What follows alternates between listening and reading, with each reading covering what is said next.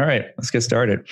This is your Libertarian Crusaders episode number 42. And today we have the great David Friedman, uh, my co host Kurt. And always enjoy my talks with you, Mr. Friedman, uh, especially at uh, Students for Liberty conference or when I see you at uh, PorcFest many years ago. Mm-hmm. Uh, you live a very in, crazy, I would say, like like the stories I hear from like PennSec or these other battles are amazing. Um, and you have posted recently a lot of interesting uh, insights, I would say, towards your thoughts on the election and mm-hmm. possibly like what is to come. And that's like it's been a jittery week for a lot of people. Mm-hmm. Uh, to put a nice. Well, I would have to say, looking back on it, that the election seems to be turning out about as well as I could reasonably have hoped for assuming that the Democrats don't get both Senate seats in Georgia, which I don't think is very likely on the runoffs that's going to happen, you're going to end up with divided government. That what I was actually afraid of was that you would end up with one party controlling the White House and both houses of Congress. And if that happened, it would probably have been the Democrats. But given how unreliable it was pretty clear the polling was, it could conceivably have been so far off that it was the Trump uh, uh, landslide, in which case they could have ended up. And either way, I, since, since my assumption is that both parties on the whole want to do bad things from my standpoint, just different bad things, that I figured that having divided government was about the best we could hope for. Uh, and in addition to that, I think a lot of the results are a significant rebuke to the parts of the Democratic Party that I most don't like. That is, you know, I have nothing against Biden. He probably has no principles of his own, just as Trump probably has no principles of his own. And he takes whatever positions look as though they're politically successful at a, at a given time. And he was under a lot of pressure from his left, uh, and therefore said, came out in favor of various bad things that I hope don't happen. But it looks to me as though the response of the Democratic Party is wait a minute, the result of talking about defunding the police and riots in the cities and such was that we had expected to gain seats in the House and we lost them. We had expected to take the Senate back, and it looks like we haven't taken the Senate back. We had expected to win by a landslide, and we did win, but it was a moderately tight election, uh, and that that may hopefully result in in less uh, less uh, enthusiasm for the sort of progressive woke uh, agenda, which is something that I don't much like. Uh, and in addition, it looks at this point as though Trump did substantially better with minority voters than previous Republican Party vote, candidates. And quite aside from the outcome of the election, it seems to me that a situation where you where if you look at somebody's skin, you know which way he's going to vote is not a very healthy situation, and that it's it is probably better for both the country and the minority groups to have them seen as in play, so to speak, as people who could go either way, than to have seen them seen as sort of safe voters for one party or the other. So anyway, it seemed to me. Now I have to admit, I was sort of looking forward for a while during the early stages of the election to the agony of people I disapprove of if Trump had gotten reelected. But I wasn't really looking forward to Trump being president for another four years. I don't think he's a particularly uh, attractive character. Uh, and you know, Biden, I know, in himself, I think is pretty harmless. Uh, but we will see. Right. Yeah. Um, that's a lot to unpack there. I mean, you did make a good mention, of like you can't really look at the skin color who they vote for because you look at uh, you know majority of New England are generally uh, whites, and they yes. overwhelmingly for for Biden. yeah. Um, apparently, Trump did less. The one group Trump did less well with in his first election were white males. Just the opposite of the sort of claim that's being made about him by his opponents. There is an interesting chart that shows, however, uh, maybe you can look at gender because they do show that if it's just males voted, it would have gone to uh, Republican. If it's just women that voted, it would have gone straight to uh, Could be. party. But, but but but that doesn't tell you that, that fact by itself doesn't tell you very much. Because look, if one percent of the voters in every state had switched their vote from Biden to Trump, Trump would have won I'm pretty sure that's true. I haven't done the arithmetic, right. I think that's because that would be a two percentage point change. One of them gaining, one of them losing. Well, the question of if if if uh, if, if, if, if men are 51-49 for Trump and women are 51-49 for Biden, that tells you very little about how divided the country is. That these are sort of knife edge edge effects. What the real numbers are, I don't know. My point is only the same thing is true about who won the election. That various people are saying various people who very much didn't want Trump to win are not only saying, I'm relieved that Trump didn't win, they're saying, I'm relieved that the country is not as terrible a place as I thought it was. Well, whether 50% or 49% of the voters support Trump doesn't tell you very much about whether the country is a terrible place. So I think everybody puts too much weight on these sort of symbolic victories. Uh, anyway, the, think I remember uh, when Trump was coming in, and I had professors when I was going to university is talking about like he's going to lock up, uh, you know, X, Y, and Z. Yes, all sorts of crazy stuff. Yeah, no, I think if, if COVID hadn't happened, Trump would almost certainly have won. Right. And very likely he would have taken the House as well. And uh, on the other hand, you know, I'm sure there have been other elections where accidental things that that there's a sense in which, since voters don't really have enough information uh, to make a adequate decision about who is better. They often use as a proxy how are things going at the moment. Uh, and it's not a very good proxy because how things are going at the moment depends on lots of things other than the president, but it may be the best they've got.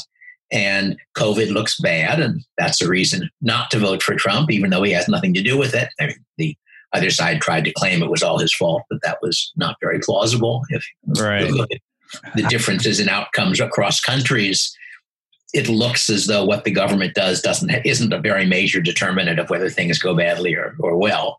Uh, but but nonetheless, the fact that bad things were happening on his watch made him made people feel as though uh, it made some people less willing to vote for him, and and it didn't take a very large swing to determine it.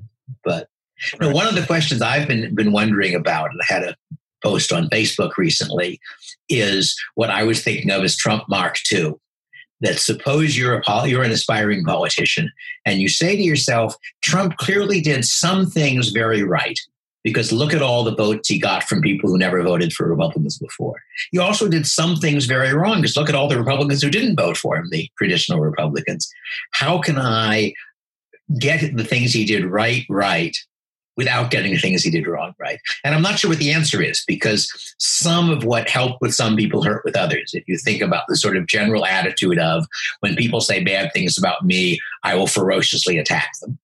And some people say, well, he's not a civilized person. You, you ought to have, you know, rational conversation with people, not say horrible things about them. If you think about, for example, uh, the way he won the nomination originally, where he was generally being contemptuous of all the other candidates.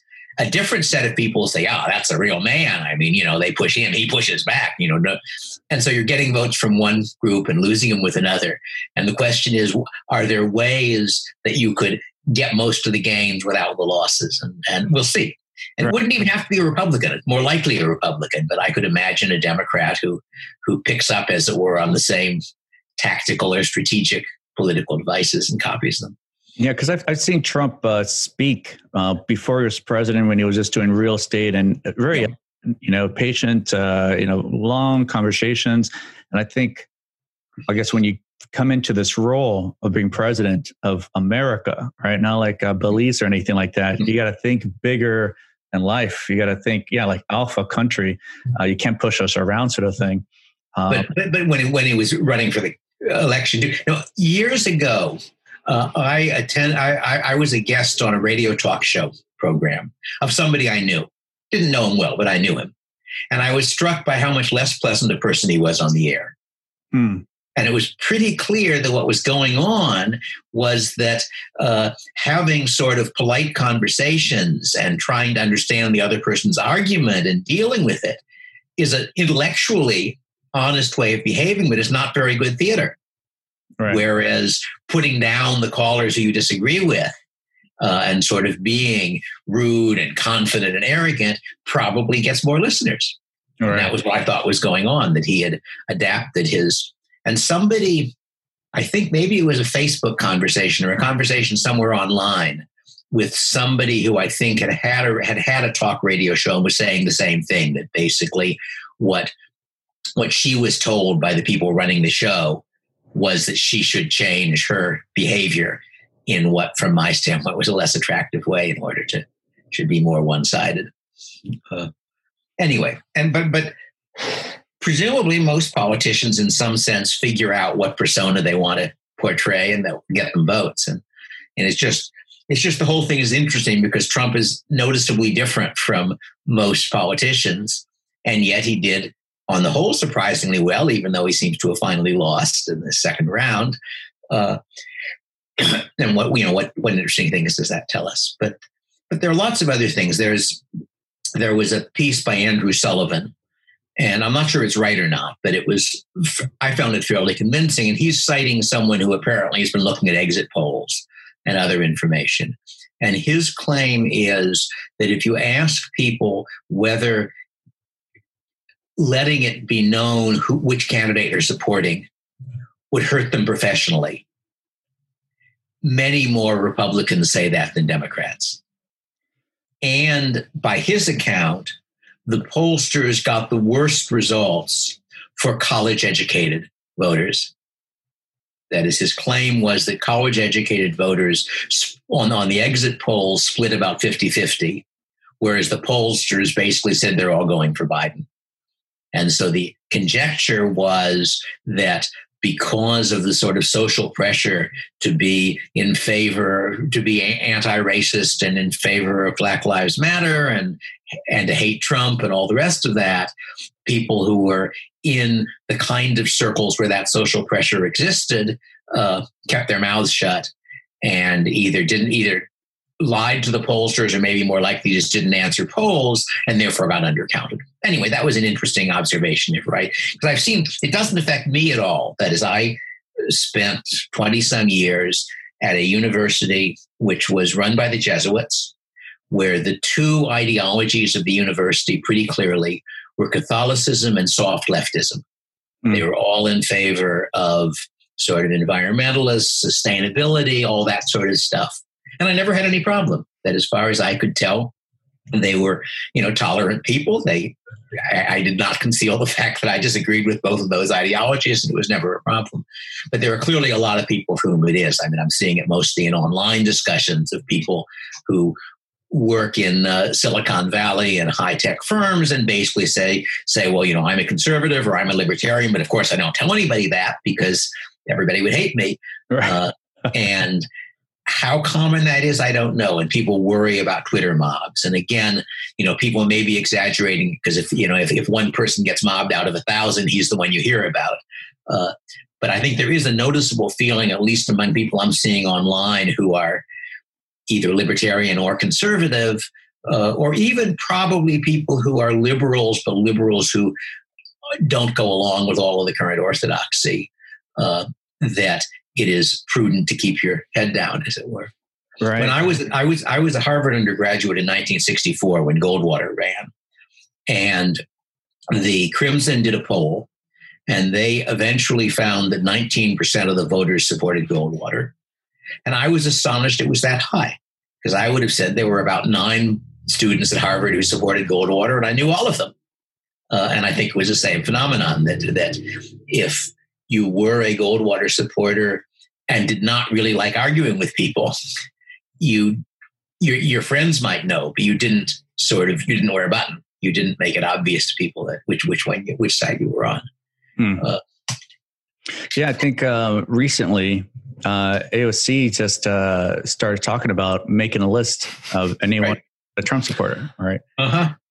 Yeah, and so it'd be a long list. Robert Reich, I think, is also on this bandwagon. You know, he's the most excellent economist there is. So right. He can he can make a good list, I'm sure. I think that Trump really kind of uh, helped people overcome the bystander effect of, you know, he has that arrogantness and people that were on the sidelines, he did bring out some, but like you say, he disaffected a lot of people. There's also a huge section of people I think that are probably going to be pretty disillusioned with the whole selection process. So, you know, there's got to be some avenues to reach out to them because Jeff Deist always says, those people, they're not vanquished. They still exist in society. Hmm. Yeah. The, and I think also that the media, that people like the New York Times have burned a fair amount of reputational capital at this point. That is, that my guess is that anybody who was conservative 20 years ago, almost anybody, any reasonable educated conservative, thought of the New York Times as they're biased against us, but they're basically, you know, a respectable paper. And and at this point, I think people of that sort are much less likely to feel that way. That there have been enough cases, partly the the attempt to suppress the whole Biden uh, Hunter Biden laptop story, where it's I think at this point it is pretty clear that there was good evidence, not that uh, Joe Biden had done anything illegal, but that he had been lying about his relationship to his son's business activities during a point when he was himself out of power in particular. and they just didn't want that story to appear. And so the result is you could find it, but you weren't likely to find it if you were reading the sort of mainline press and the whole business where uh, a, a senator writes an op ed arguing that if the riots get bad enough, you should call in the National Guard, basically. And the New York Times runs it, and the New York Times staff objects to their running it. And the op ed editor who chose to run it ends up being forced out of the paper, and that sort of stuff. What a bunch of that was reminding me of was the Fountainhead assuming you've read The Fountainhead, that one of the sort of subplots in The Fountainhead is the inability of the capitalist who owns a newspaper to control it. Because the villain has basically indoctrinated the staff with his views, and therefore the staff uh, won't go along with the owner's uh, correct position, as it were, on the controversy that's going on at that point in the book. And I was reminded of that, and and I'm wondering whether, if if it's the case, as, as I think it is, that the mainline Democrats believe that the uh, progressive wing has seriously hurt them in this election. Whether the result of that will be that the senior staff people in the New York Times respond to that kind of pressure with, if you don't like it, leave, rather than going along with it. But I'm not sure that'll happen. But it's there's sort of interesting, non-political, as it were, elements of this whole thing of the sort of that wokeism is sort of a new fundamentalist religion and it's got a lot of the energy of fundamentalist religions but it's also got some some problems. And you know it's uh, as you may know uh, mark twain estimated that by i think 1920 if i remember correctly the uh, christian scientists would have a majority of congress. And he was extrapolating from how rapid their growth was in, I guess, what the late 19th century, I think, or, somewhere around there when he was looking. And hopefully, this is going to be the case of wokeism as well. That for a while, it's you know it's the fashionable thing and it spreads and it can beat up on people who don't go along with it. But I'm not at all sure it's going to last. And I suspect, though I may be wrong, that this election is going to weaken it substantially. But we'll see. Right. I think uh, one good thing I think Trump did is uh, bring out how much uh, the media does lie. Yes. Yeah, that's right. Uh, and uh, you know, some of it's always been true. The, I guess, from my standpoint, sort of a very it's it's, it's not it's, it's not always clear what's lying, what's just not thinking fallacy of omission. They always leave out just enough. But, but sometimes it's sometimes it's not deliberate. Let me give you the, an example from the Wall Street Journal. A very low. They convinced me that the editorial pages were more or less on our side, but the news wasn't particularly. And this is a long, long time ago. There's a Wall Street Journal story on the adoption market. And they're looking at the fact that here, at various times, there are a bunch of kids who can't find adoptive parents, or there are a bunch of people who want to adopt and can't adopt, and they look at the failure of the market. They never mentioned the fact that this is a market with a legal price fixed at zero. Right? It, it was and is illegal to pay the natural mother for her permission to adopt a child. Right, right. Uh, well, under those circumstances, it's not surprising if when you have price control at a price of zero, uh, you discover that there is a uh, imbalance between quantity supplied and quantity. I don't think that was a deliberate attempt to bias anything. I think it was that the writers didn't know any economics and it just didn't occur to them. Uh, but there are other cases. The other, the, the even in a sense more striking case, which I suspect probably was not politics, but just wanting to make a good story, was when I think it was Time magazine quote my father, quoted my father as saying, We're all Keynesians now. What he actually said was, There is one sense in which we're all Keynesians now, and another sense in which none of us are Keynesians. That is to say, that Keynes had affected the way economists thought about a certain set of issues. But the, the particular answers Keynes had, had, had, given through, through that effect uh, were probably not right but having the most prominent anti-Keynesian say we're all Keynesians now makes a much better uh, cover story or whatever they did with it uh, than uh, the, the, more subtle uh, statement. So anyway, the, no, I think the media have never been very good, and I think their strongest bias is not political. I think their strongest bias is wanting to make it a good story, uh, but they often have political biases as well. Right. I think uh, I saw like it was a great Mary Shelley moment with CNN creating all this uh, wokeness and saying like white people are racist and all that stuff. And then you have Black Lives Matter storm a CNN headquarters in Atlanta, like Frankenstein's monster coming to uh, destroy the creator. Um, and given uh, what we know about the media and all the way that they've acted in the past few years, and you look at uh, this week and how like quick they are to say Biden won, and kind of you know, it's without like election results, all all the tally would come in. well, think- but they, I don't think they were. That is at least when I was watching it, as far as I could tell, until yesterday. I don't think any major media said he had won. They said states. Uh, what for for certain states, oh, particular states, but they were right. Well, I, even Arizona, they probably called too fast, but nonetheless, it looks as though he's going to win Arizona. Uh, what do you think? And they mostly, now, it's a little odd that they didn't call Alaska, but Alaska gets its votes in really late, it turns out. And they presumably have some kind of a rule of thumb where they say you don't call it if the gap is between the two candidates is substantially less than the number of votes still out. And uh, at that point, uh, like half the votes were still out. So even though the Republican had about twice the number of votes uh, for the Senate as the or I, don't know, I think it was for the Senate. I think it's also true for for for the presidency as the as the Democrat. Nonetheless, they weren't calling it. But but no, I didn't I didn't have that particular impression. The the you know if you're if you're an outsider watching. You, you tend to say, well, look, Trump is two percentage points up and they're 80% of the votes in, so they ought to be calling it for him. But presumably they knew what happened, which is it isn't random, that votes are coming in from one place faster than another. And in particular, Pennsylvania was a clear case. They knew that the votes that weren't in were largely from the Philadelphia area. They knew that that area is heavily Democratic. And therefore, even though Trump had quite a sizable lead in the early part, it wasn't astonishing that that lead eventually vanished. Wouldn't have been astonished if it didn't either. That is, it was a fairly close election. Right. What do you think of um, in, in this scenario that um, now it's going to go towards uh, legal proceedings, right? Because um, the Constitution doesn't say like president presidency is elected by the media. Uh, Correct. It waits till like December 14, and the representative have to.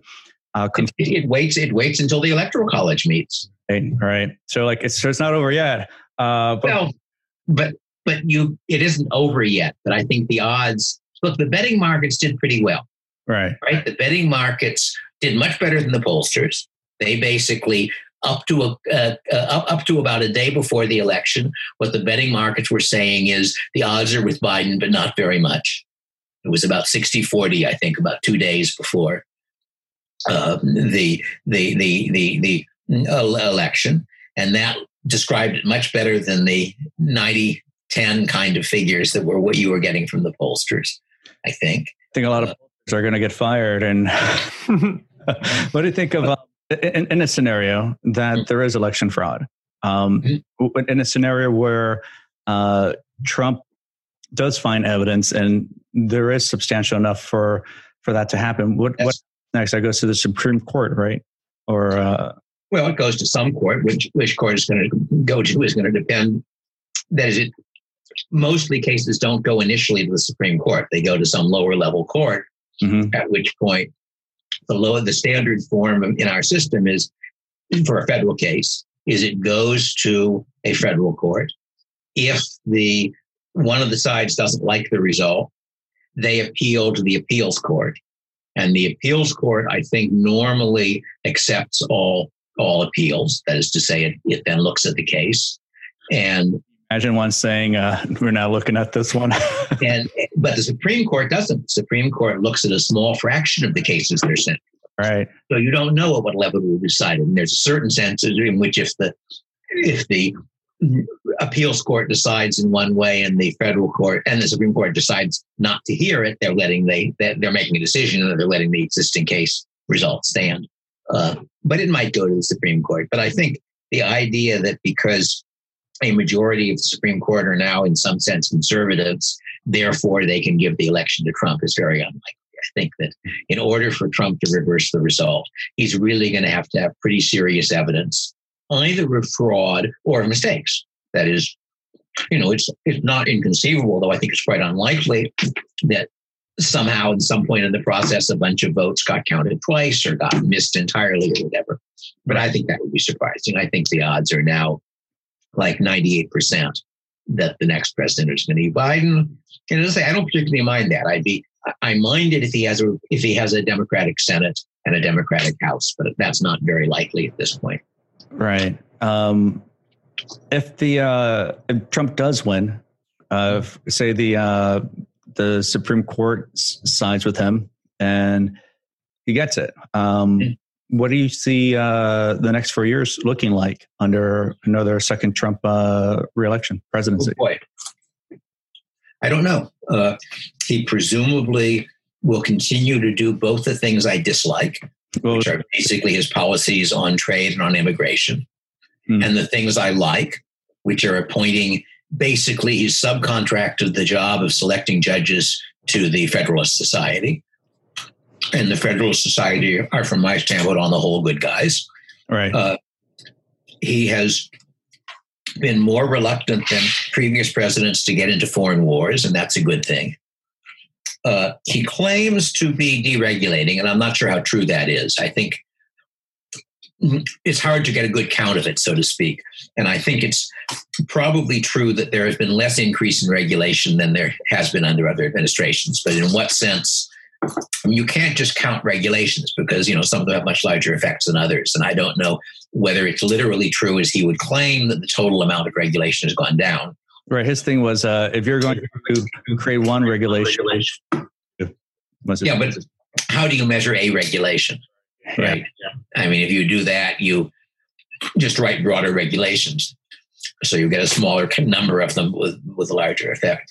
But yeah, no, but the thing is, I don't think that Trump's rhetoric is consistently going to fit what he actually does. And uh, the one of the online things I participate on has got several intelligent and reasonable Trump supporters.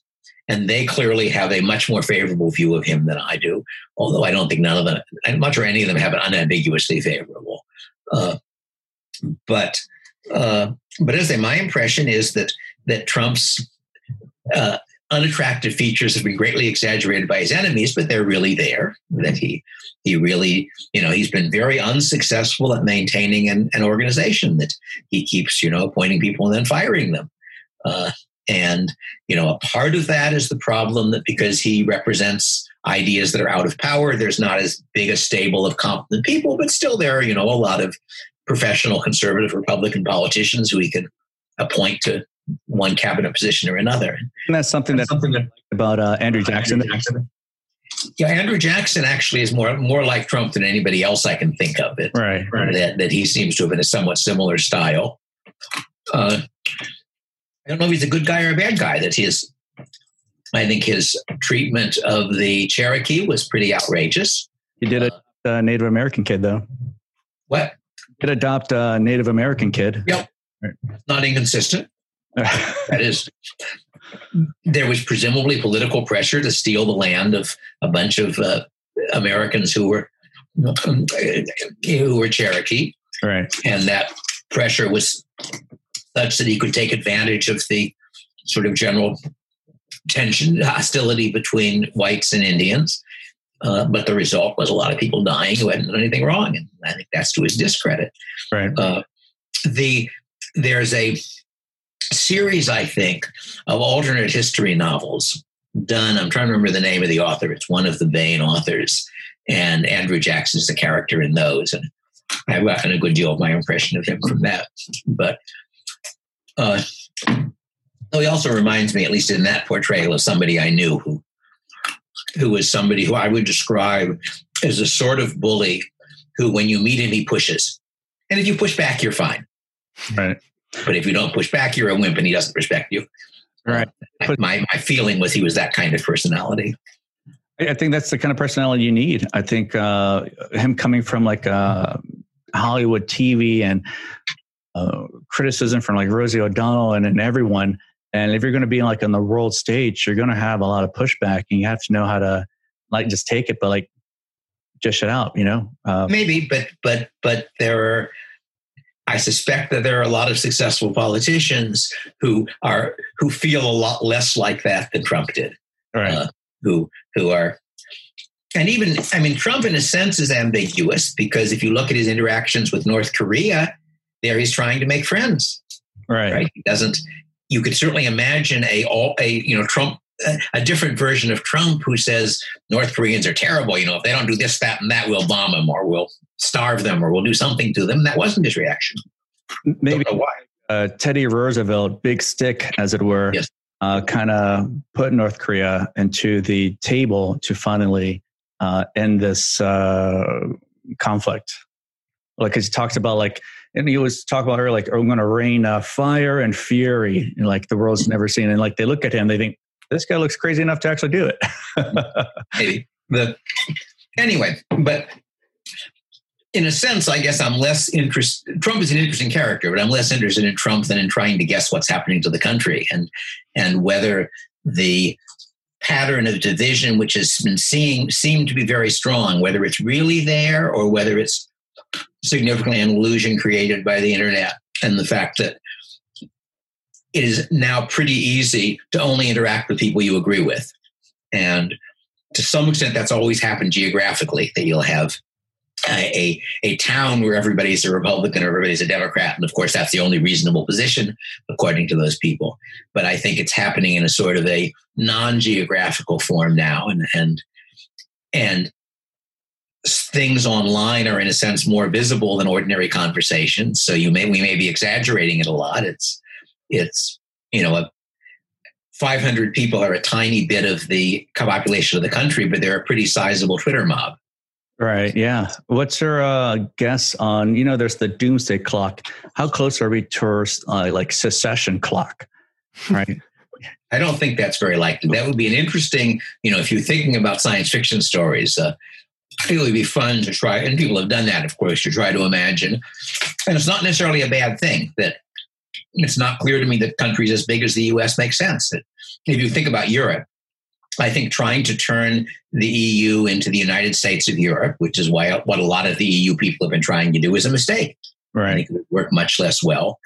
Uh, and the United States is already the United States of America, and maybe that was a mistake, and maybe it would be better if we could divide into you know 50 different 50 small countries uh, provided you could do that with sort of free trade and friendly and not fighting wars on the border and so forth which maybe I, you could do i could see uh, a fiefdom for uh, david Friedman out in california you already have a lot nope. of experience out uh, in pennsylvania nope. I, I, have no desire to run to run things uh, the back when i was active on usenet i remember uh, uh, one of the people who I was arguing with who thought the reason I was in favor of anarcho capitalism was that I really knew it would turn into uh, gangs of bandits sort of controlling things. And I thought I'd be one of the gang, one of the leaders of a gang of bandits. And it struck me as very unlikely. But as both that I didn't believe that's how anarcho capitalism would turn out, but also if it did, I didn't think I'd be one of the winners.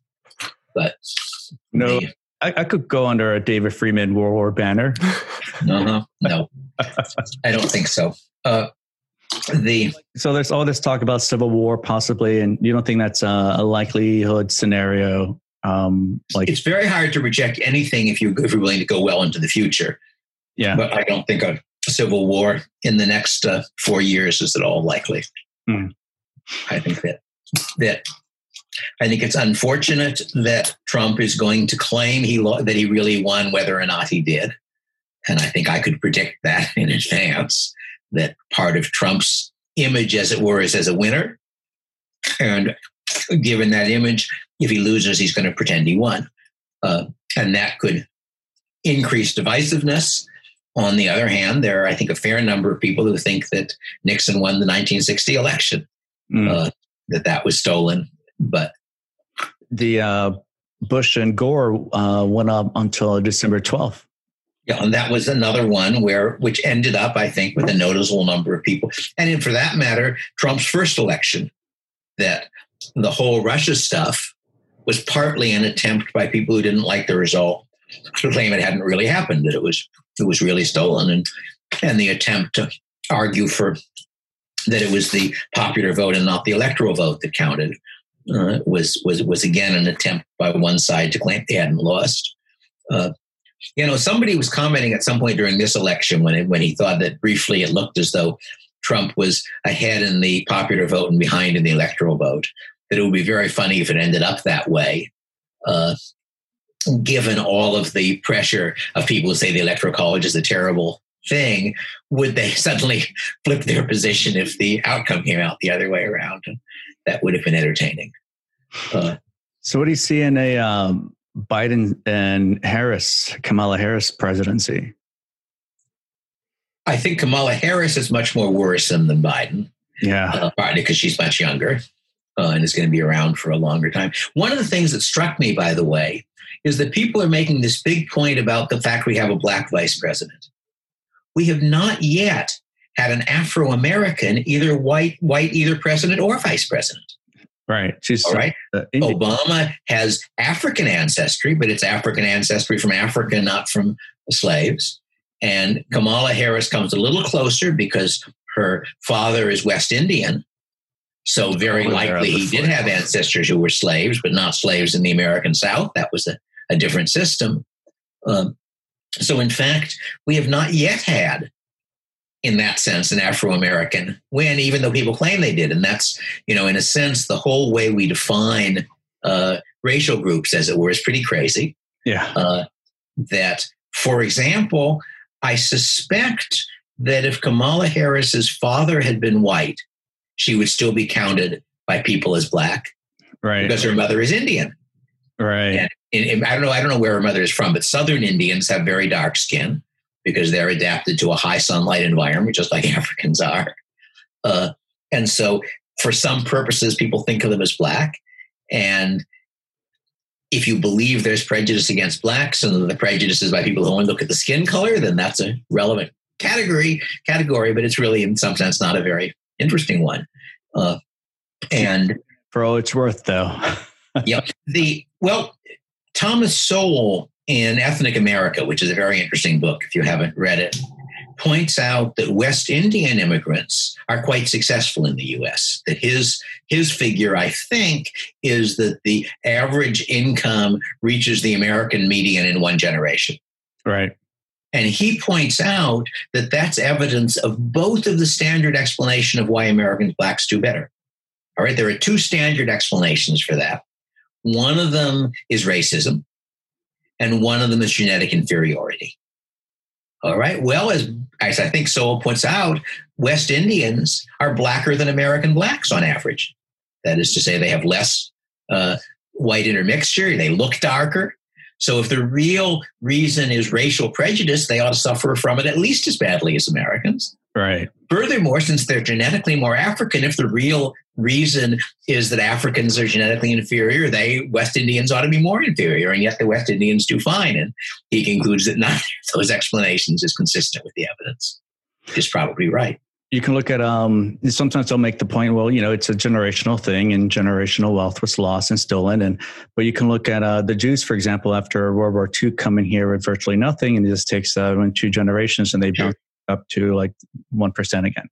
Yeah. Um, Hong, Hong Kong, uh, just post World War II, has got to be one of the poorest places in the world.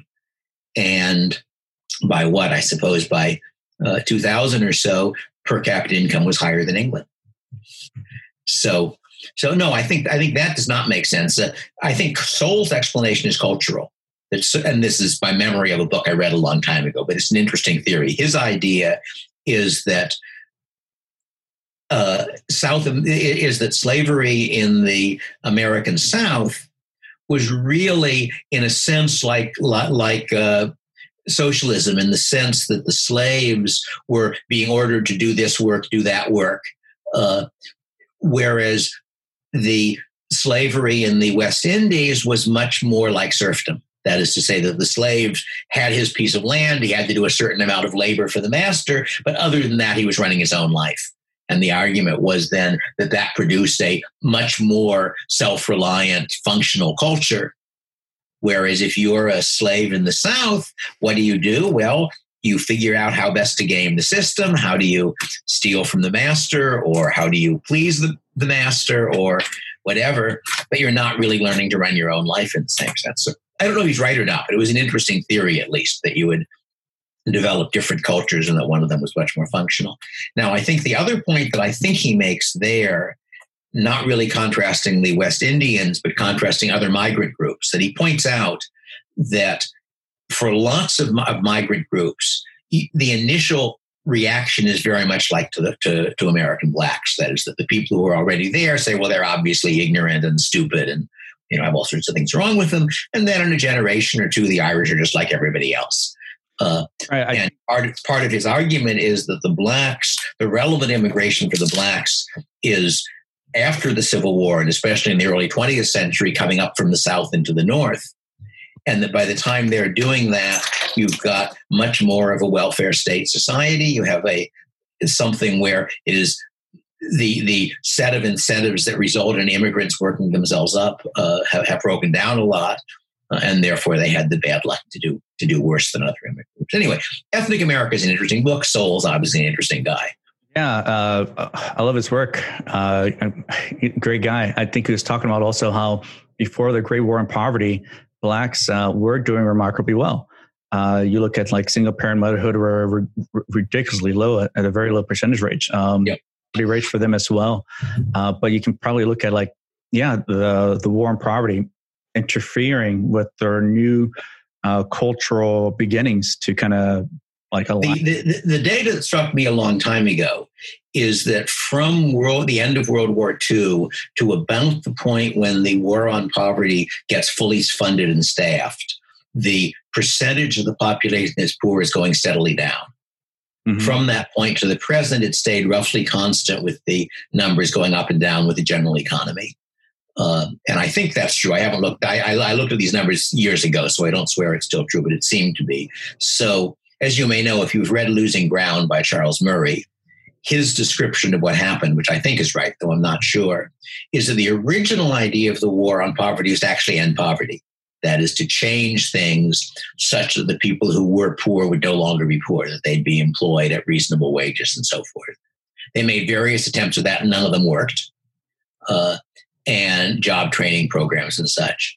And so it got converted into a program to make being poor less unpleasant, which was much easier to do because you can, after all, spend money on giving people food or, or money or whatever. But that that has the unfortunate effect that you then tend to keep poverty rather than, than destroying it.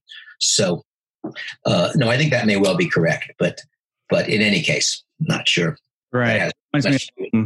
Have you ever heard of the Lumbee tribe? I think they're in North Carolina. They're in the Carolinas. They're the only Native American group that don't have federal recognition. Uh, they don't receive any money. Um, yep. They're the only Native American groups in this country that own banks, uh, make mansions, uh, businesses, uh, enormous thriving community. How do you spell that?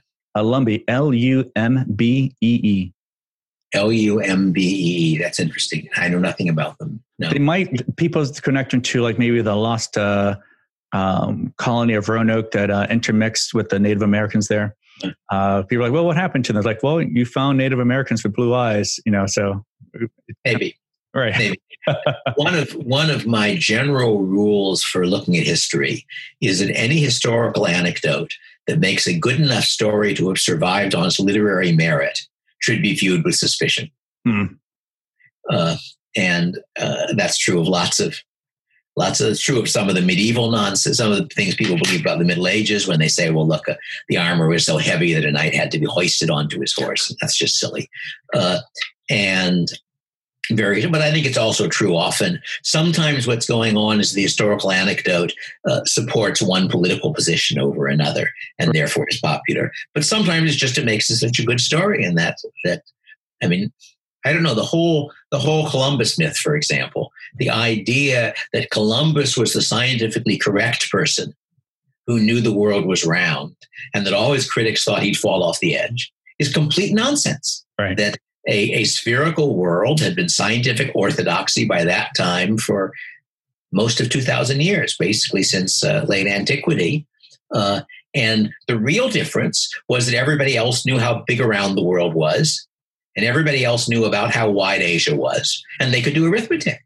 And it was perfectly clear that if what Columbus claimed to be doing, after all, was getting to the Indies, and it was perfectly clear that the ships would never make it, and they wouldn't. If you think about, you know, he barely makes it to the New World. Well, there's another what two or three thousand miles of America, and then half a world worth of Pacific. Right, uh, he would have died early on. And I like to think of that like where do those um, myths come from? And I see like I look at it as propaganda myths. Of But it is that that that. But but it's two things. It both makes a good dramatic story, and because it's a much better story if he was right and then look, he discovered America. Right. Whereas if you say he was wrong and by pure luck he survived when he should have died, that's not as good a story. Uh, but in addition to that, it's a story moderns would like to imagine their own superiority. So there's a tendency, I think, for moderns to like stories which show how stupid people were in the past, mm-hmm. because that means we're better than they were. And stories of that sort, of which there are a lot, uh, therefore tend to get to get promoted. And I think that's that's one of them.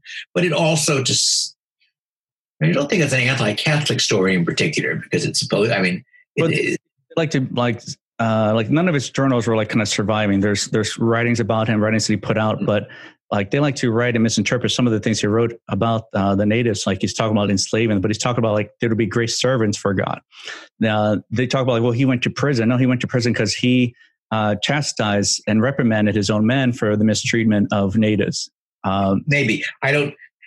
I've never gotten into the question of whether Columbus was a good guy or a bad guy. I have only gotten into the question of whether he was a somebody who was scientifically right or scientifically right. Right. The whole- it's possible, of course. It's possible, of course, he was just lying. That is, to say, he he may have been a con man. It may be that he, in fact, suspected that the New World was there, because after all, the Norse had already been there. Right. Supposedly, there's at least the claim that Basque fishermen had been fishing cod off the east coast of what's now Canada, uh, and therefore had some suspicion there was something there, although they hadn't gone all the way. So it's possible that that that, that Columbus suspected that there was a large landmass somewhere much closer than Asia.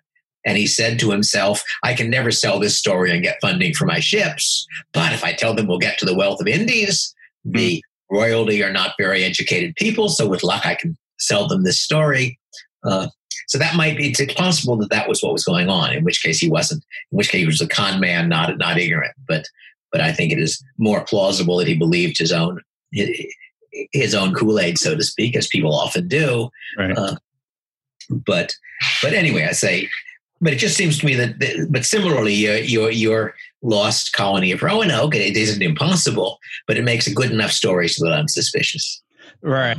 And then and later they find uh, Native Americans with blue eyes. It's like, well, we can kind of put two two together. They're kind of close to each other. They just kind of. But again, with the implication that this tribe did so well because of the white intermixture, one of the things people don't usually tell you when they're making arguments about racial IQ is that Amerinds average higher than Europeans. Yeah, yeah. Uh, uh, yes, uh, Asians also have higher uh, IQs. Yep. A- a- a- Asians do higher, and the Amerinds presumably are ethnically Asian. If you go back far enough, though it's way far, but it's believed that they came across the Bering Straits from from the northeast corner of, of, of you know, so, you know, right, northeast corner of Asia, just trying to see a world map in my head and try to avoid getting turned around.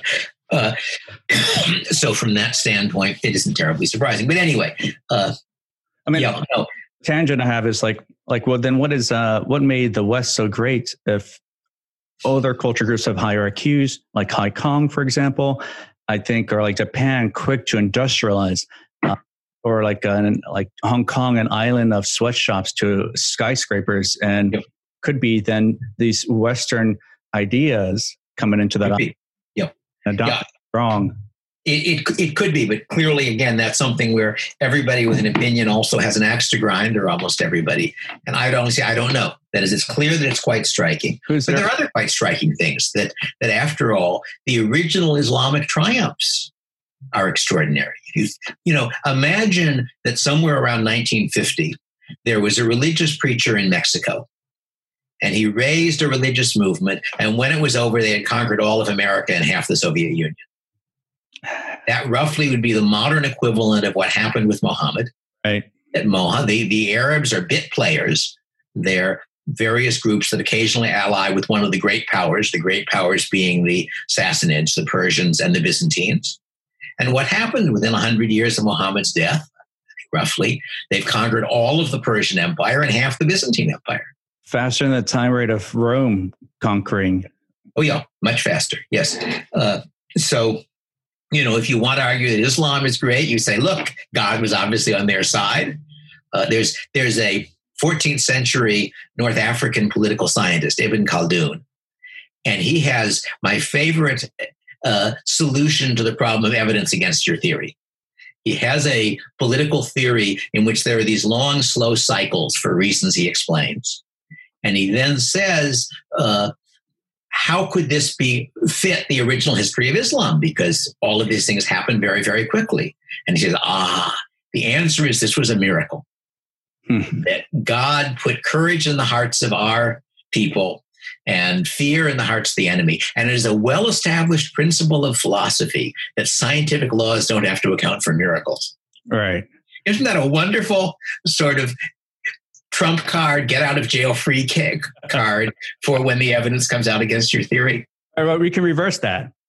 The Christians needed that adversity, needed in Spain from uh, the kingdom of Asturias, needed that fight to make them strong enough to eventually in Spain, but to conquer the new world and bring Christ there and to uh-huh. the pagan sacrifices to you know Montezuma gods of the thousands, right? You can. You can generally fit uh, in, in a variety of ways. But but but in any case, uh, as I say, I I have nothing against grand theories of history, but I don't think that any of them are all that convincing. They're interesting speculations. My first published economics journal article was a theory of the size and shape of nations, in which I tried to explain the map of Europe roughly from the fall of the Roman Empire to the present in general form. And I had a theory. I like it was I think it was a very nice theory. It might even be true. Uh, but but I but, but it clearly is not going to be a complete explanation. Lots of things happen that that don't fit the model of music. I think I remember reading that. Uh, you yep. University. You're like under. What? Did you write there when you were an undergrad? Or? No, no, no, no. I was. I was a uh, faculty. I, I, was a fellow of some sort at University of Pennsylvania at mm. the Fels Center at University of Pennsylvania when I when I wrote that article. So it was when I was in the process of switching from physics to economics. Uh, yeah, wild change. yes. Uh-huh. Yeah, no, I like to say the only thing I get out of being a theoretical physicist is I can do non mathematical economics and people won't think that I'm afraid of mathematics. Uh, so seeing like, um, so you're not a uh, too concerned of a Biden presidency then? You're not no, too- I'm not. I was, as I say, I was concerned with either candidate if they had a blank slate, if they had both houses on their side. Mm-hmm. Uh, and probably more concerned with Biden than Trump on that, but either way. Uh, but no, I think that that you know if Trump if, if Biden drops dead in six months and Kamala Harris becomes president, I'd be more worried. I think she's more likely to be a sort of aggressive, oppressive entrepreneurial type. She's a cop, more or less. Uh, but on the other hand, whoever is president, they are going to take the lesson of this election as being the the sort of left wing story we were telling is not as convincing to the voters as we thought it would be, and we had therefore better tone it down a bit if we want to win the next election. That's my guess. I do like um, the idea you're talking about stalemate, pretty much. Yeah. Yes. Uh, yeah. Well, I think you know it'd be even better if you had a had a president and Congress that did good things, but I think that's past hoping for. Probably right. will be for quite a while. Uh, uh, so they don't do any the, the only candidate I was really in favor of in this election was there was a libertarian senatorial candidate. Uh, trying to remember which state, but it was a state where the Democratic candidate had dropped out. So it was a two person race. I think uh, it was in Arkansas, and I think Arkansas. You're right. It was Arkansas against Tom Cotton, maybe. Correct. And actually, I, I, still haven't seen the actual results. At one point, he was polling like thirty percent. Uh, and I figured the chance of his winning was still very close to zero. But it would be quite neat. And it was especially neat, it seemed to me, if you ended up with a divided Senate. If you ended up uh, 50 49 1, uh, or uh, with with the 49 being the the the, the having having the vice president as well. So it was really 50 51 mm. and then you would have a republican swing vote in the senate. But it, that struck me as something you know sort of like a uh, like a meteor a meteor striking both candidates or something that it was not very likely. But i am curious as to how he did because he sounded very good. That is i'm wondering whether he'll be the next libertarian presidential candidate because uh, he, he, certainly his positions uh, were much, from my standpoint, much better than the than a fair number of, of libertarian presidential candidates had had. Uh, he seemed like an attractive guy, as far as I could tell from the stuff I saw. That was the only that was the only only race that I gave money to. Oh wow, wow! I gave him the whatever the the maximum was you could contribute, and uh, what do you think about? Uh, you made an interesting point a long time ago where you were mentioning uh, maybe like the fertility of the Libertarian Party. Like, say that their platform does get exciting, does get popular, um, the competing ones will just adopt it. Kind of yeah, like that is part of it. I think that from my standpoint, I don't think it is very likely the Libertarian Party will ever become a major party.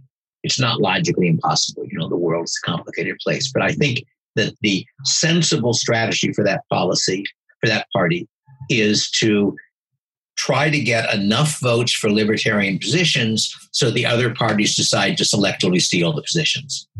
So if it turns out that there is a position that uh, 15% of, that, that 15% of the voters feel strongly enough to vote libertarian on that position, that would be a good reason by both the Republicans and the Democrats should seriously consider adopting at least a watered down version of that. So, for example, something's not going to happen, but if you, if there was enough sentiment for completely ending the war on drugs, that that that would be a good reason for the major parties to think about being in favor of legalizing marijuana.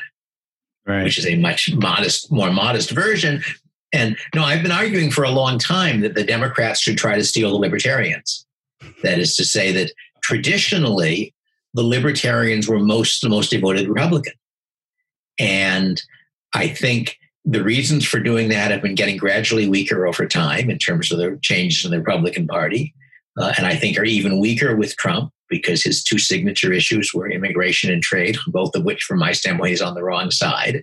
Uh, and therefore, what the Democrats should be doing is saying to themselves, are there any issues that our base wouldn't hate that the libertarians would like enough so a bunch of them would vote for us? And the relevant libertarians here are not just the LP voters, who are a very small number, uh, but the 10 or 15% of the electorate who are libertarian in the weak sense of saying we think there should be less government control of the economy and there should be less government control of social matters. Uh, and if you could make yourself more attractive to those people, that could give you a shift of a few percentage points, and a few percentage points would have changed the outcome of this election. Right. There has been an interesting, uh, numerous uh, resolutions that were passed this week of like very anti drug resolutions, like in Oregon. Um, yes. The, the, I think there are about four or five states that legalized marijuana, and Oregon has legalized possession but not sale of basically everything. Right. Uh, And but of course, they, they, that doesn't make it legal because there are federal laws as well. Mm-hmm. So that the position that I would hope one of the two major parties will take, and the Democrats might even take it this time, I'm not sure, is to repeal the federal laws, in particular on marijuana, and say it's up to the states. Right. My pitch has always been just stop criminalizing possession of property, whether it be guns or whether it be drugs or anything. If you don't do anything bad with it. Well, except that they, they're still going to criminalize sales. That is, marijuana, at least in this part of the country, you can grow yourself if you want to. Uh, but uh, most of the other drugs you have to buy from somebody. And so you get almost the same effects if you criminalize sales. It's not exactly the same. Uh, but decriminalizing possession is certainly a step in the right direction. Uh, the Do you think anyway. there's um, a place then for the Libertarian Party at the very least to kind of? Oh yeah, I think the Libertarian Party clearly has a role, mm. but its role, as I see it, is using the political mechanism to get publicity for libertarian ideas. And hopefully, what they haven't done very well, generating evidence that those ideas are popular with some noticeable minority. And they haven't done very well because they aren't popular with a large enough minority to matter. Unfortunately, that's our that's our job, so to speak, to right. Your job and my job to, to spread the ideas. What about um, the other uh, question I had would be a libertarian caucus and the Republican Party that produced someone like or the Democratic Party. Right. The yeah. In some, I was noticing in something that I actually had a blog post I think a long time ago that uh, at some point I was talking to a local congressperson from my area, and I suggest a Democratic, of course, and I suggested to her that the Democrats should be trying to pull Republican voters out of the Republican Party, and that one way of doing it would be to support legislation eliminating the federal law on marijuana. And she said, "Yes, uh, I and some of my colleagues have introduced such a bill." Hmm. Didn't it didn't happen, but it seemed to me that that there are people in both parties who, on some issues, are more libertarian than the current norm. And that it makes sense for libertarians within both parties. Uh, you know, I, I, can certainly see libertarians who are sufficiently turned off by features of Trump. So they say, well, you know, the Democrats are pretty bad, but the Republicans are worse and they're going to work in the Democratic Party. And there have always been libertarians in the Republican Party, and there there still are, obviously. Um, so, no, both of those are also useful activities. There are lots. One of the mis- mistakes that I think ideological partisans tend to make is to assume that there's one right one right strategy.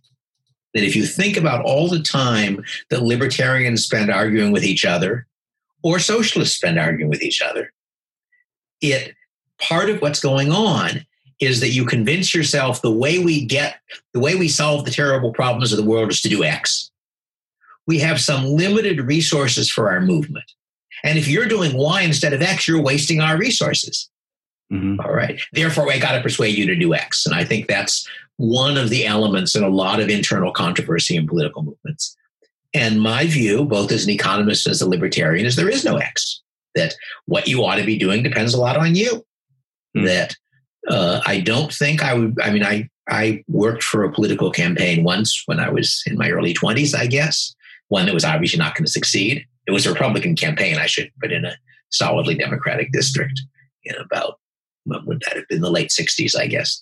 Uh, but but generally speaking, if somebody persuades me the only useful thing to do is to elect candidates, I'll say, well, go elect candidates. That's just not something that I do if I, if on the other hand, you're the sort of person who really enjoys the sort of ins and outs of politics and, you know, uh, talking to voters and designing press releases and stuff. And I say to you, yeah, that's a waste of time. The only useful thing to do is to be a professor and to change academic ideas in our favor. You're not going to do that. You'll do nothing. So the mistake is imagining that there is a pool of libertarian resources rather than resources that belong to individuals and the individuals will allocate their resources to things based partly on whether they will help bring a free society and partly whether they're things they enjoy doing. That, that one of the points that strikes me uh, about, again, about political activity in general is as an economist, you say, why does anybody bother? that after all, if you spend lots of time and energy trying to get, say, a Republican candidate elected, there is a he might get elected. There's a very small chance that you make the difference to whether he gets elected or not. And if he does get elected, there's a very small chance that one member of the House of Representatives will have any real effect on what happens. So why do people bother to put in, you know, large parts of it? And part of the answer is, I think, that there are side benefits. That the people who do that either are people who enjoy it as a game. There's a line in one of Heinlein's novels uh, about some uh, double star where he's it's something like you know politics is corrupt and evil and this but it's the only game worth playing for grown-ups hmm. uh, there are people who feel that way furthermore if you work for a campaign or for that matter for students for liberty or lots of other things you are interacting with a bunch of people who share a lot of your values are engaged in a joint effort with you well that's a way of making friends might even be a way of finding a wife uh, that there are sort of a whole bunch of, of social payoffs, as it were, uh, side payment. That, that a lot of the way public goods get produced, public good in the economic sense, which doesn't mean a good produced by the government, it means a good where the person who produces it can't control who gets it. And that's a real problem because the normal way we incentivize people to produce things is you produce it, it's yours, you can sell it, somebody else will pay you for it. Well, that doesn't work if what you're doing is making the country a free, a freer country. Uh, so you need other incentives. And a lot of the way that works, I think, is that there are related benefits that are private goods, such as the fun of the political campaign or such as uh, making new friends, spending your time talking with people who don't think you're crazy, things like that. Uh, but that's different things for different people. So uh, if you're somebody who really likes doing sort of uh, economic theory, well, that's a rewarding activity. If you do a good job and if the economics points to the right direction for us, you'll help bring liberty. But you will also get a good income being a professor. You'll have a lot of fun making up ideas and talking and sharing with other people and so forth. So, so I think you want to think not in terms of what's the right strategy, but only what's the right strategy for you. Mm-hmm. Uh, and that's going to be different answers for different people. Right. Yeah. Um, kind of reminds me of that one uh, example talking about like the benefits of being a guitar singer is not so much the paltry pay, but the attention you get from the ladies. That's uh, right. no, no, I've thought that if you think about uh, teachers in particular, I'm thinking now mainly of K through 12 teachers.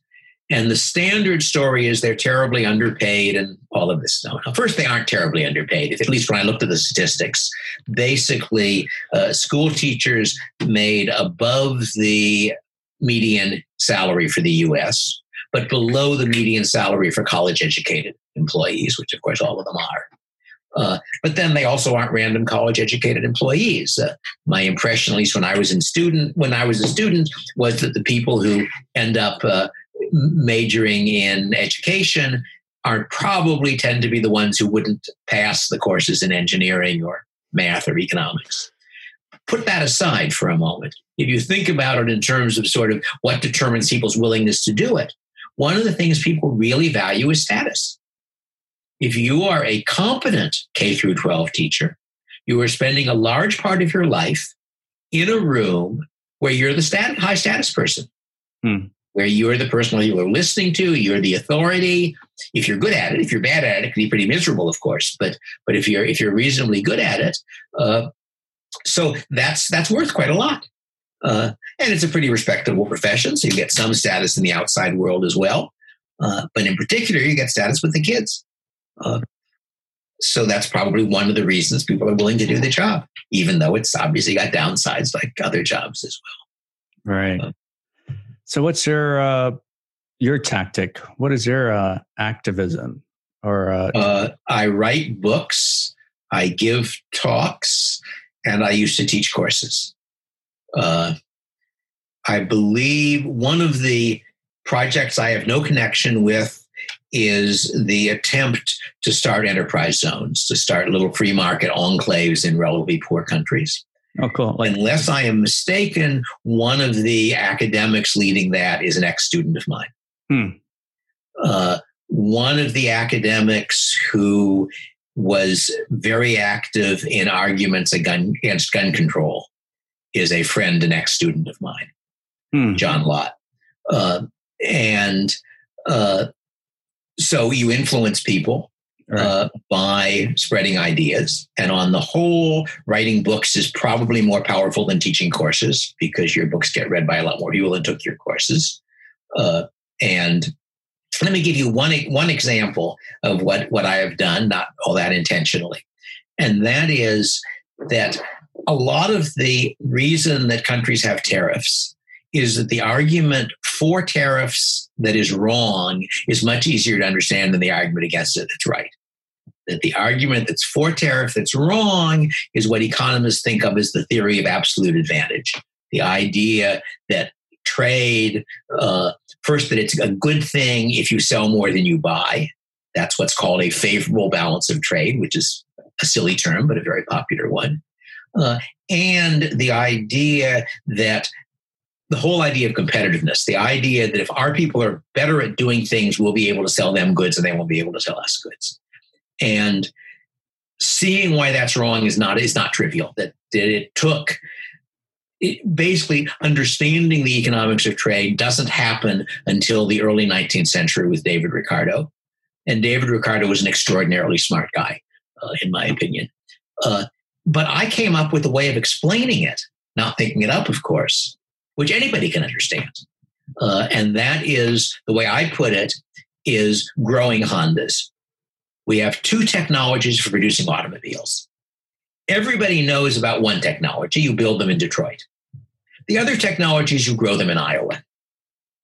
How do you grow automobiles in Iowa? Well, you grow the raw material auto, automobiles are made out of, which is called wheat. You put the wheat on a ship. You send the ship into the Pacific and it comes back with Hondas on it. Hmm. From your standpoint, that's a technology for building automobiles, just like the other one is. You could imagine that somewhere in the middle of the Pacific, there's a big machine and you pour wheat in and automobiles come out. Japan is that is that machine, so to speak. But the fact that it's Japan doesn't really affect it. From your standpoint, there's just two ways of using American resources in order to produce automobiles for Americans. So when somebody says we're putting up a tariff to protect American auto workers from Japanese auto workers, he's wrong. They're putting up a tariff to protect American auto workers from the competition of American farmers. Right. And it's exactly like the case. Imagine there are just two different technologies, which there often are for producing the same thing. Uh, it's like saying we the one that can produce it cheaper, we will put up a tax on them in order to force us to use the more expensive technology. And thinking, and that's what you're doing when you say we have a tariff, which means that that when that ship goes out, it's got to pay some extra money. So that means that even if we can produce a car with fewer American resources by growing it than by building it, we still build them instead. And that's a way of getting people to see why the standard arguments are wrong. And it's a way which I think is fairly easy and intuitive. It makes a good story. So that would be an example of my trying to change the world hmm. by creating ideas. Uh, and I created lots more ideas, but most of them aren't ones that you can describe that simply. Uh, and and I know it works in the sense that if I Google for growing Hondas in quotation marks, so that it's just that phrase, first 20 hits I get are all mine. That is, they're all people who are citing my story. All right. That's great. Um, what do you think of the idea in terms of like tariffs? Like, how do you stop a country from putting tariffs against you? Like, I think that's the whole Trump thing, right? The whole Trump thing is like, well, you threaten them with. That's the claim, but in fact, you don't end up with free trade in practice. That is, right. uh, but no, you're right. Logically speaking, uh, just like dropping bombs on people, doesn't make you richer and does make them poorer. In fact, it makes you poorer because you got to build the bombs, and some of your pilots get killed in the process. Nonetheless, it may be the right thing to do if that's the only way of keeping them from dropping bombs on you. Right. Uh, dropping but, bombs and just stop. But, but but Trump, as far as I know, has not in fact succeeded in that. I don't believe that. for all of the talk, we have we did not end up with the Chinese saying to Trump, "All right, let's make a deal. We'll have free trade. You have free trade." Didn't happen. Didn't it work with Europe though? I think there were, I think some of the stuff were with Europe in the first year or two. Um, and don't know. I didn't. I did not follow that, so I so I do not know. Right. But I mean, my view is what you should just do is saying, well, no reason to shoot ourselves in the foot. Uh, let's just abolish all our tariffs, have free trade, and let's try to persuade other people to do it. That's what England did in the 19th century, and it was a very successful economy at the time. It's what Hong Kong did uh, in the 20th century. I think that's kind of like what uh, New Zealand did with their farmers, where they got together and they said no more subsidies for farmers. And huh, that's interesting. I didn't know that. Now, New Zealand is an interesting case. Uh, as you may know, it's in a sense the clearest case of a country that abandoned uh, left wing interventionist policies.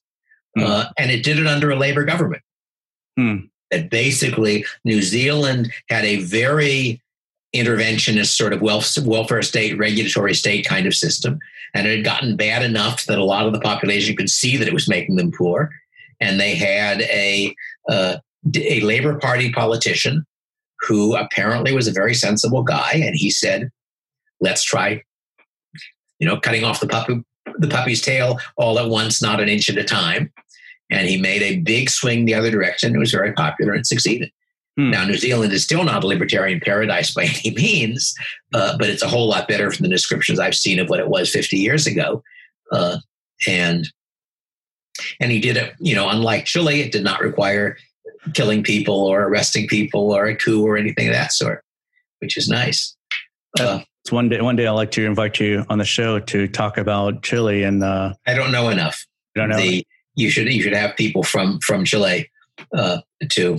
Uh, what would like Chicago economists uh, persuasion afterwards, and how there were yeah the people claim that the people who, who who argued for that policy were my father's students which isn't really true. They were chicago students but they were really al harberger's students because he was the person in the department who was specializing in economic development stuff. But uh, but yeah no as far as i can tell uh, when uh, Pinochet came to power, he initially uh, followed more or less the same kind of economic policies as had been going on in most such countries, and they worked rather badly. And he was then persuaded uh, to have some young, uh, relatively young Chilean economists who had studied in Chicago to take their advice, and he moved fairly rapidly in a pro-market direction. And Chile went from being a not particularly rich country to being, I think, the richest of the South American countries. Yeah. Uh, but now it's swinging the other way for political reasons. Yeah, uh, that's so upsetting. Uh, my, my daughter has a couple of Chilean friends who she uh, interacts with online uh, pretty regularly, and they're pretty pretty negative on what's happening now. All right. Um, but, thank you. I want to say, like, I've, I've, taken like a great hour of your time, and I really, but, you're that's fine.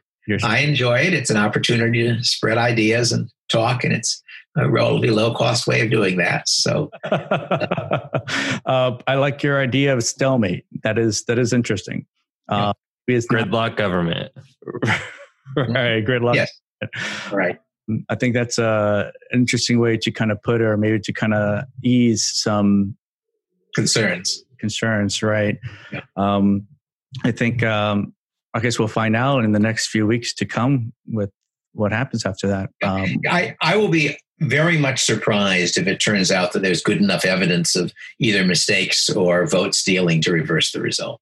Uh, and maybe I'm wrong, but you know, an awful lot of the judiciary was it, it is people who were appointed appointed by Republicans, and even if uh, a lot of people don't much like Trump, a lot of people don't like uh, the Democrats either. So I think if there was really clear evidence, it would come out, uh, despite attempts to hide it.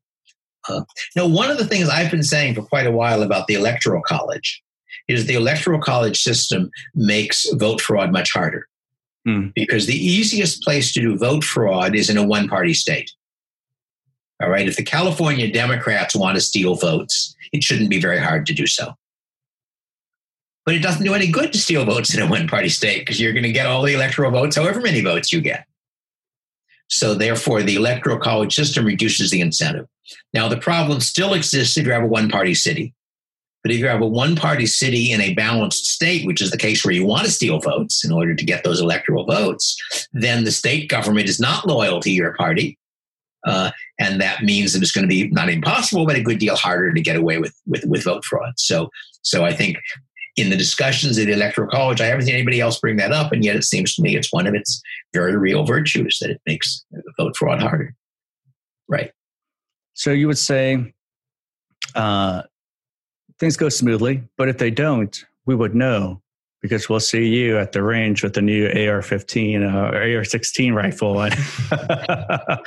you know, like you know, I like I like I do like your honesty and you won't me see you won't see me at, at any shooting range until the uh, pandemic is over because I am 75 years old, and if I get the pandemic, I've got about a five percent chance of dying, and I really don't want to die. So I am being very, very, very careful at this point. Yeah. My general view is that the appropriate response to the pandemic is that some people should be very, very careful, and other people shouldn't. Right. Yeah. Your chance of dying is very low if you get it. Right. Yeah. It, it's still going on, and it's not. It's it's different for everyone else, and kind of like in terms of their own politics or activism, uh, make the best choice for yourself. We go. Anyway. All right. Bye bye. Much, uh, Dr. Uh, David Friedman. I really appreciate your time here on the show. Um, for those watching, stay liberated. Print guns, not money.